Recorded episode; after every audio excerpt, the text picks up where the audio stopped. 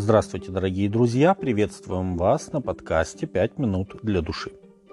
Когда Господь явил свою славу Моисею и провозгласил свое имя, то он сказал «Господь, Господь, Бог человеколюбивый и милосердный, долготерпеливый и многомилостивый, и истинный, сохраняющий милость в тысячи родов, прощающий вину и преступление и грех, но не оставляющий без наказания».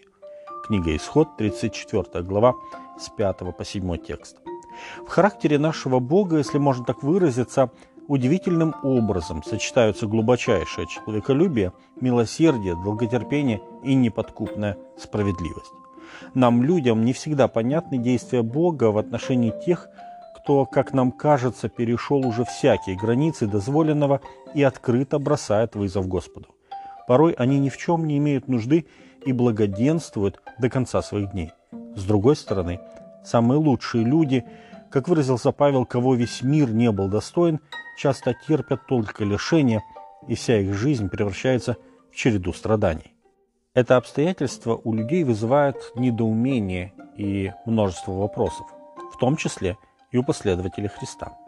Однажды они подошли к Иисусу и спросили его о галилеянах, убитых прокуратором Иудеи Понтием Пилатом во время их праздничных жертвоприношений.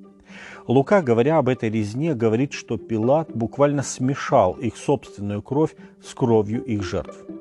Вопрошавшие ожидали услышать от Иисуса логичное объяснение такого немыслимого безобразия. Почему они так пострадали?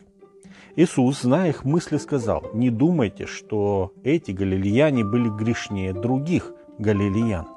А затем предупредил их, но если не покаетесь, то также погибнете. Евангелие от Луки, 13 глава, 5 текст. А следом Иисус рассказал притчу. Некто имел в винограднике своем посаженную смоковницу и пришел искать плода на ней и не нашел. И сказал виноградарю, вот я третий год прихожу искать плода на этой смоковнице и не нахожу.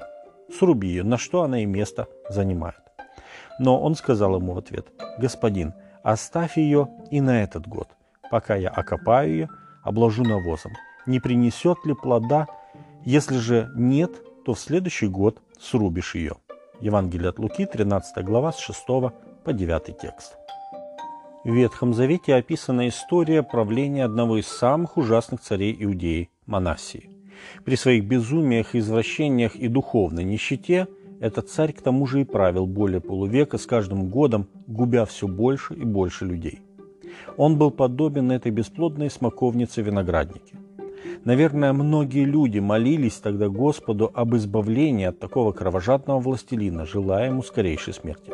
Но у Бога были другие планы на этого обезумевшего монарха. Господь побудил ассирийцев пленить Манасию. Они заковали его в кандалы и отвели его в Вавилон, где в тесноте своей он стал умолять лицо Господа, Бога своего, и глубоко смирился пред Богом отцов своих. И помолился ему, и Бог преклонился к нему, и услышал моление его, и возвратил его в Иерусалим на царство его. Отныне Манасия не был тем безбожником, каким был прежде. Он узнал, что Господь есть Бог, и показал это на деле.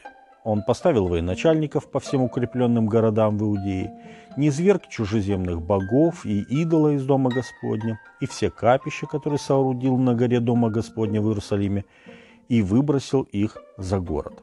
И восстановил жертвенник Господу и принес на нем жертвы, мирные и хвалебные, и сказал иудеям, чтобы они служили Господу, Богу Израилеву.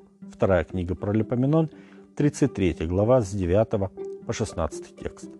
Спустя полвека смоковница принесла свой плод. Не сразу, не тогда, когда ожидалось, но принесла.